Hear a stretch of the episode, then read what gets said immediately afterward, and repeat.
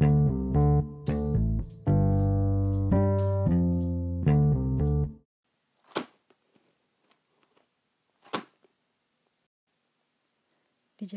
begitu saja, aku yang saat itu dalam keadaan yang kotor, bernoda karena tanah basah bekas hujan tadi malam.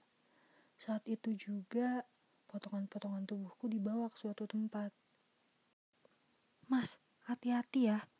Ini barang yang antik loh, yang pesanan istimewa pokoknya. Ku dengar kata-kata itu hampir sepanjang perjalanan dari Blora menuju suatu rumah di daerah Bojonegoro. Perasaanku campur aduk.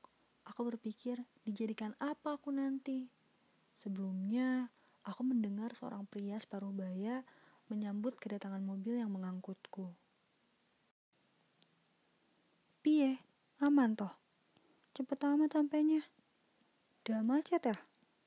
Kata pria beruban itu. Aman pak D. Iyo, untung gak macet. Soalnya tadi tak bawa langsung dari pemotongan. Hmm, wes wes kalau gitu ngopi dulu yuk. Ayolah ngopi dulu lah.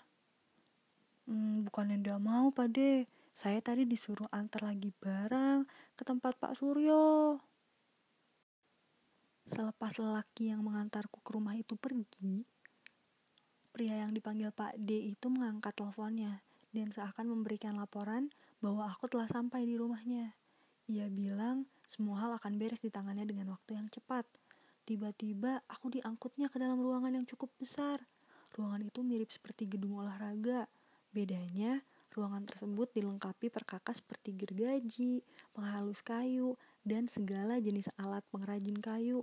Aku pasrah atas apa yang akan ia perbuat kepadaku, karena tugasku hanyalah untuk berpasrah, dan aku diciptakan hanya untuk itu.